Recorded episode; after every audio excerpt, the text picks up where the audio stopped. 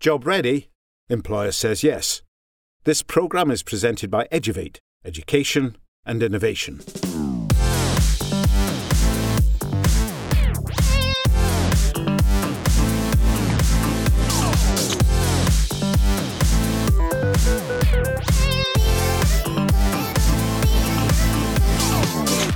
In the news this week, there's an item about how prisoners get jobs after serving their sentence. At the moment, to sort it out, there's a deal between the Ministry of Justice and the Education and Skills Funding Agency.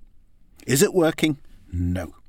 Three careers advisors at Pentonville Prison in London have been laid off. Transition from one aspect of society to another is, as you know, important to us at Eduvate. I've been talking this week to Darren Burns, National Recruitment Ambassador at Timpson's, the leading high street store. They are thought leaders with a great track record working with marginalised groups, and I caught up with Darren at Timpson's HQ. Hello, I'm here at HQ in Timpson's, which is in Manchester. Timpson's, you'll know, fabulous shop on the high street. I'm talking with Darren Burns, who's the National Recruitment Ambassador. And I want to find out things not only about the company, but also about something called the Timpson Foundation. Darren, you manage the Timpson Foundation. What's that all about? Well, the Timpson Foundation essentially is a, a part of our organisation which offers employment and training opportunities to marginalised groups within society. What's a marginalised group? Well, it could be anything. I mean, Timpson's are, are, are probably more well known and it's, it's more synonymous with us to um, take care of ex offenders. So we provide employment opportunities for those with criminal convictions, people who've either been to prison or people who've got an offending history. Um, but it's not just ex offenders that we help. Um, we help long term unemployed people, disabled people, and ex um, veterans as well, so people who've been in the Army, Navy, Air Force, etc. Um, but predominantly it's ex-offenders. So the ex-offenders, so there was wonderful paintings downstairs when I was waiting in reception Yes. to talk to you, and these were done by ex-offenders. How does that come about? Yeah, um, there's a huge um, movement really um, within the prison system in the UK. There's lots of prison art. There's an organisation called the Koestler Trust, um, which sort of champions this art, and some of it can actually be quite valuable. Um, some of it's really, really good, and we've got quite a, um, a few pieces downstairs which you've seen. Um, so yeah, there's some some talented people in our prisons. So when you talk about ex-offenders and you talk about veterans who've been in the armed forces or whatever, these are people in transition Yeah. from one form of life to another. Correct. How does Timpson's intervene? What sort of form does that intervention take? Um, specifically, it comes in the form of retraining them. Um, so we engage them first of all, usually in custody. Um, we'll meet with them, we'll chat with them, we'll find out what they're about, we'll conduct a risk assessment, um, and then we'll take it from there. We'll often train them in all of our skills and services, um, and then we give them a job when they get released from prison. Um, and it's as simple as that, really. And it's a, a, a credible stream of recruitment for us. Um, approximately 10% of our workforce, um, which equates to about 600 people, is made up of people who've either been to prison or people with an offending background. So how do you work out whether they're employable in that kind of a way? It's a really good question. I mean, um, we estimate that there's probably two thirds of the prison population who aren't employment ready, and that, that could be for various reasons. One, because they've never worked before and they haven't got any work ethic. Two, because they haven't finished on their offending journey, i.e., they haven't got out of the system yet. Um, or it could be for a number of other complex needs and issues, maybe addiction, homelessness, etc., etc., mental health possibly as well. So what we try and do is we try and um, engage with the people who are ready to, to make that change and who are prepared to come out and, and work hard. That makes sense. How does this foundation, it come about? Well, I certainly can't take credit for it. It was our C- CEO, James Timpson, um, who's my boss, um, back in 2002. Um, James was invited to a local prison, um, not too far away from where we are today, um, HMP Thorn Cross, which is a male Category D open prison, um, just up the road. Um, James was invited in with a lot, um, a few other local business leaders, just to have a look around. Really, it was James's first time into prison, and I think it's fair to say he, he didn't really know what to expect. Um, James was shown around by a young guy called Matt. Matt was a serving inmate. Uh, he was very intelligent, very articulate, and James thought, "Wow, what, what, what a great guy! He'd be a fabulous addition to our business." Um, so James gave him a business card and said, "Matt, when you get released, give me a call, and we'll see if we've got some work for you." Um, and James was good to his word. And when Matt got released a couple of months later, um, he called James, um, and James gave him a job. And we're very pleased to say that Matt um, is one of our most successful branch managers and is still with us today. Um, and from that moment on, James thought, well, if there's one great guy like Matt in one prison in the northwest of England, with a prison population at the time of about 80,000 people, mm. surely there's hundreds, if not thousands, of credible candidates who just need that second chance. Um, so we then began to proactively recruit ex-offenders into our business. It's an inspiring story. What proportion are young people to the older people that you bring through the system? Are there lots of young people, or do they tend to be a, a bit older? They, they, tend to be a bit older. I mean, we, we found through experience, and again, bear in mind we've been doing this now since 2002. Lots of the younger people who are in the midst of offending, um, lots of them lack the maturity really to come out and, and hold down a job. Um, so yes, we do engage with young people. We've had lots of success with young people, um, but we have more success with people over the age of 25. Um, so some of the um, young offenders, we don't have as much success with them, um, so it tends to be the older age group. The foundation is a success. It's, it's uh, an inspiration to, to other people. It's what's called corporate social responsibility or, or, or, or whatever. How do you, inside Timpson's, measure its success? Um, again, I mentioned before, I mean, the Timpson Foundation essentially is a credible stream of re- recruitment for us. So we like to recruit a, a, a, significant proportion of our colleagues into our business th- through these streams, i.e. through prisons. Um, and our success is, is quite a simple measure. It's how many people stay with us. So after a two-year period, if we've taken on 10 people from prison, obviously we, we take on approximately 20 a month, so it'll be a lot more than that. Um, but if we take on a, a certain amount of people in, in that particular month, are these individuals still with us in two years' time? Um, and the answer to that is a resounding yes. I mean, our, our retention rate through the foundation alone is about 80%, um, which is something we're very proud of. So, if the Timpson Foundation is an inspiration for other companies, it's not only because you're doing good, it's because it is a cost effective, legitimate way of finding people to work in your company. But of course, it's not the only way. No, it's not the only way. No. How do you normally recruit, and what sort of people is it that you're looking for? We recruit in a number of ways. Um, all of our vacancies are posted on our Timpson Group website.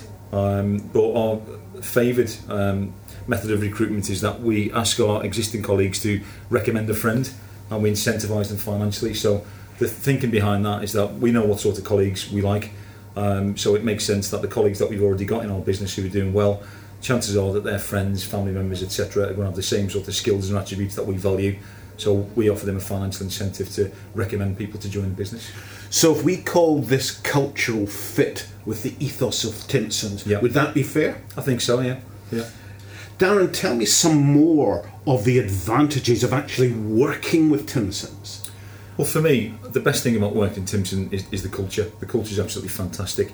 Um, but there's lots of benefits for our colleagues as well. So some of the more well-known benefits are that all Timpson colleagues get the birthday off. Huh. Um, nobody works the birthday in Timpson. We don't think it's right. Um, so everybody gets an extra day's leave.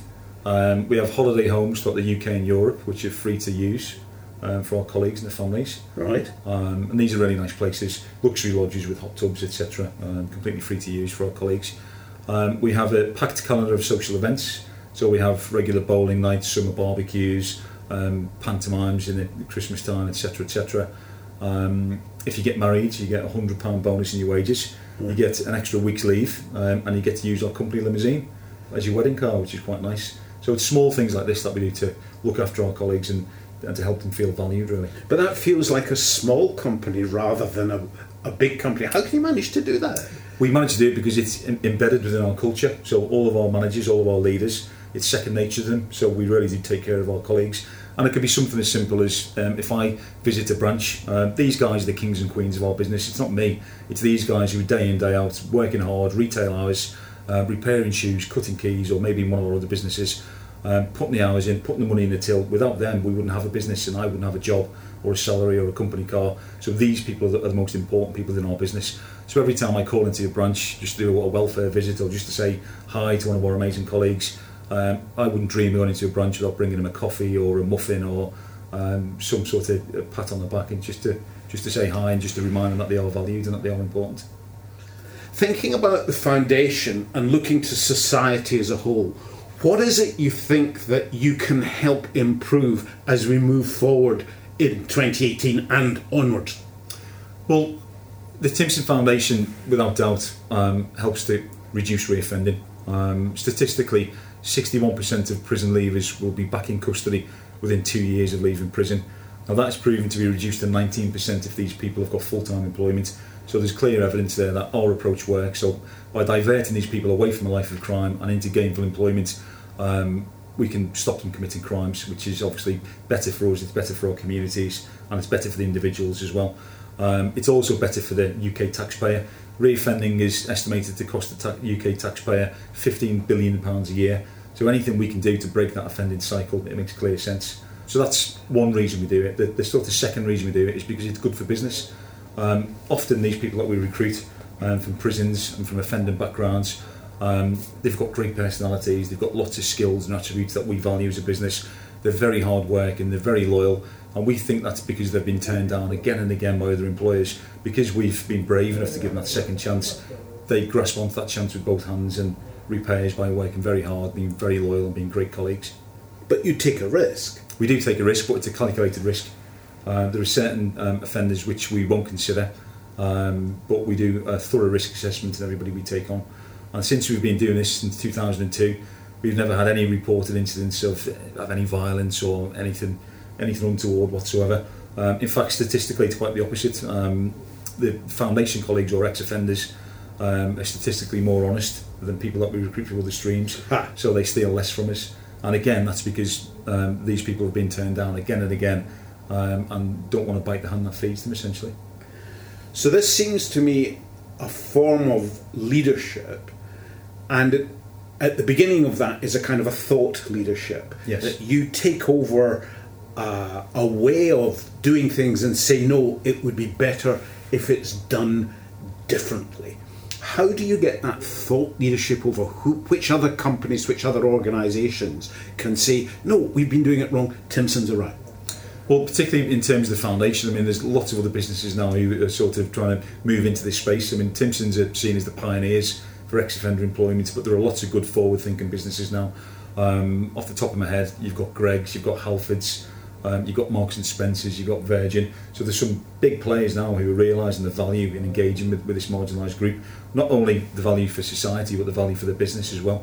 Um, so I spend lots of my time chatting to other businesses um, and bestowing the virtues really of ex-offenders and how, how fantastic they can be. So um, to put a posh term on it, this is responsible capitalism. Absolutely, yeah. You are a large company, and people don't always appreciate that. But I understand it because I read things before I came into this interview that you turn over 150, 200 million a year. But it's not only under the name Timpsons that that sort of revenue is generated. How big is the company? What is it you do? I think you're quite right. I think that the, the, the big misconception with Timpson is that we're a small business. People often mistake us for a, a franchise business, but we're not. Um, Timpson's is the largest service retailer in the UK. Um, so currently we employ 6,000 colleagues up and down the country, uh, and we've got in excess of 2,000 branches. Uh, but you're quite right, it's not just the, the Timpson name. Um, the Timpson is, the, is obviously the, the, the parent group. Um, but in addition to that, we've got Max Spielman, who are our photo experts. Okay. Max Spielman do um, photo gifts, mugs, mouse mats, canvases, photographic processing, etc. Um, in the south, we've got Snappy Snaps, which are similar to Max Spielman. Um, we've got we're heavily invested within the, the major four supermarkets now, so we've got all of our concessions, um, both Timpson and Photo, in the supermarkets. Um, more recently, we bought Johnson's the Cleaners. We acquired them last year, so we're now the largest dry cleaning business in the UK. Um, we own another dry cleaning business called Jeeves of Belgravia, which are based in the south. Um, so yeah, quite a big business. And you've talked about the cultural ethos in terms of recruitment Yeah. being uh, people that you guess have the attr- attributes and the uh, way of thinking, perhaps, that is Timpson's. How would you describe that? What sort of names would you give that ethos? It's it's quite simple. We recruit people with great personalities. Now, I'll be the first to admit that that is really subjective, and what I feel is a great personality might not necessarily be what you feel is a great personality. But in general, for us, it's about people who are able to communicate, people who are confident, people who are chatty, people who are able to engage with our customers and provide them with excellent customer service. What we don't want is we don't want a lump of wood stood behind one of our counters just you know, completing transactions. It's all about that customer interaction and that spark of personality and that customer engagement. Because you can teach the skills in Timpson's, but you can't teach people skills. Correct. Yeah, we, we found that quite early on is that we can teach anybody to repair shoes and cut keys, but we can't teach that all important personality. So if someone comes into your company with high hopes, what sort of progression can you offer them from meeting the public on the high street? For me, that's one of the most attractive things of working for our business is that um, all of our all of our talent is, is homegrown. So lots of the sort of senior leaders within our business have all started off their careers um, working in a Timpson store, sweeping up, making tea, making coffee, repairing shoes, cutting keys. So the simple answer to your question is that um, it's all there to play for. We like people to be ambitious, we like people to be driven, um, and these opportunities are there. There's a clear um, progression for people, so they can come in um, initially as a branch colleague, um, then they can become a branch manager, then a mobile branch manager, then an area development manager, then an area manager, and so on and so on. Um, and again, we practice what we preach. Our UK sales director, Perry Watkins, uh, left school at 16, joined the business, learned to repair shoes, cut keys, and again, he's sales director now. Um, my immediate line manager, uh, Mr. Guy Hamilton Fisher, um, he's our colleague support director or HR director. Guy similarly left school at 15, um, joined the business and has managed to work his way up. So lots of opportunities there. Do you have a preference for people without a degree, with a degree, or does it not matter? It doesn't really matter. I mean, academic qualifications for us aren't really um, important. We give full training um, on the job, and the most important thing for us is that people get our culture, buy into our culture, and have got great personalities and can provide first class customer service. The future is a complex one for young people because they see the rapid progression of robotics on the one hand and artificial intelligence linked but not exactly the same thing. Is that going to affect the way Timpsons do business? I think it'd be foolish to say that's not going to affect us at all because I think it's going to affect everybody. Um, but we're in, in a fortunate position that lots of the skills and services that we offer the public are fairly niche. Um, so shoe repairs, for example, it's a real craft. I mean, yes, you can put a sticker sole on a, on a cheap pair of shoes, but if you've got a nice expensive pair of shoes which you need a full sole and heel on, that is a real skill uh, which takes years and years to learn properly. So it would be unlikely that something like that would ever be um, able to be managed by, by, by a robot. Um, so I think we're quite well protected in that respect. So you don't see repairing shoes, fine pair of shoes, for instance, in the same level as flipping a hamburger because there are robots already flipping burgers exactly. uh, and so on. Yeah, you see it more as a as a craft. Yeah, it's a craft, but it's not just that. I think for us, the reason that people come back to Timpson and we get repeat business is because we offer that customer service. Uh, we offer that interaction, and often it can be a really personal service. Um, as I said, people require things done in a certain way, um, and our colleagues are able to deliver that to our customers. So we've talked about the degree versus non-degree, and we've talked about the importance of the personal qualities. Could you talk to me more about what is it that allows a person, on the one hand, to engage easily with the general public, and on the other hand, a person who's just as bright can't do it? Often it's confidence. It, it's as simple as that. Um, some people, unfortunately, are more confident than others. Um, and people who tend to do well in our business um, are the confident candidates um, who can chat freely, chat to our customers, offer them great service. They've got something about them, cheeky chappies. Um, unfortunately, the people who are a bit more sort of quiet, if you like, tend not to do as well with us. However, people can develop, and we can um, sort of help people bring on the, um, the, the, the skills. These personal qualities are first aired at interview. Yes. And you, as uh, the National Recruitment Ambassador, know a lot about the interview process. Just sticking at the beginning with appearance, because I know you uh, pay for job seekers who don't who are not in employment to have their suit dry cleaned Yes. beforehand. So my assumption is you think appearance is important at interview. Could you tell me more about that? Yeah, well, I mean, you have to bear in mind that all of our roles and advertised vacancies are all customer-facing roles. So we would expect all of our candidates to be smart. Um, so me personally, um, sportswear is a no. Um, so we would expect people to be smartly dressed. Now that doesn't mean that I expect people to turn up in a really formal um, suit. Um, I'd be more than happy to somebody to turn up in a shirt, tie, trousers, etc. Um, just smartly dressed in, in, in general, really. Um, but in, appearance is important, particularly in our business, because all of our roles are customer facing, and we expect our colleagues to, to, to look the part as well. Where do you stand on this uh, controversial question of tattoos? Because we've uh, interviewed a lot of people on this topic. Well, personally, now I feel it's just the way of the world. Lots of people have tattoos now. Lots of people have these full sleeve tattoos, even tattoos on the neck, etc., etc. But my personal thought is that as long as people are smartly turned out, um, they're clean shaven if they haven't got a beard, um, the clothes are they're clean and pressed, etc., then I haven't got a problem with them. So, what's the worst thing, apart from being slovenly in appearance, that a person can do at an interview?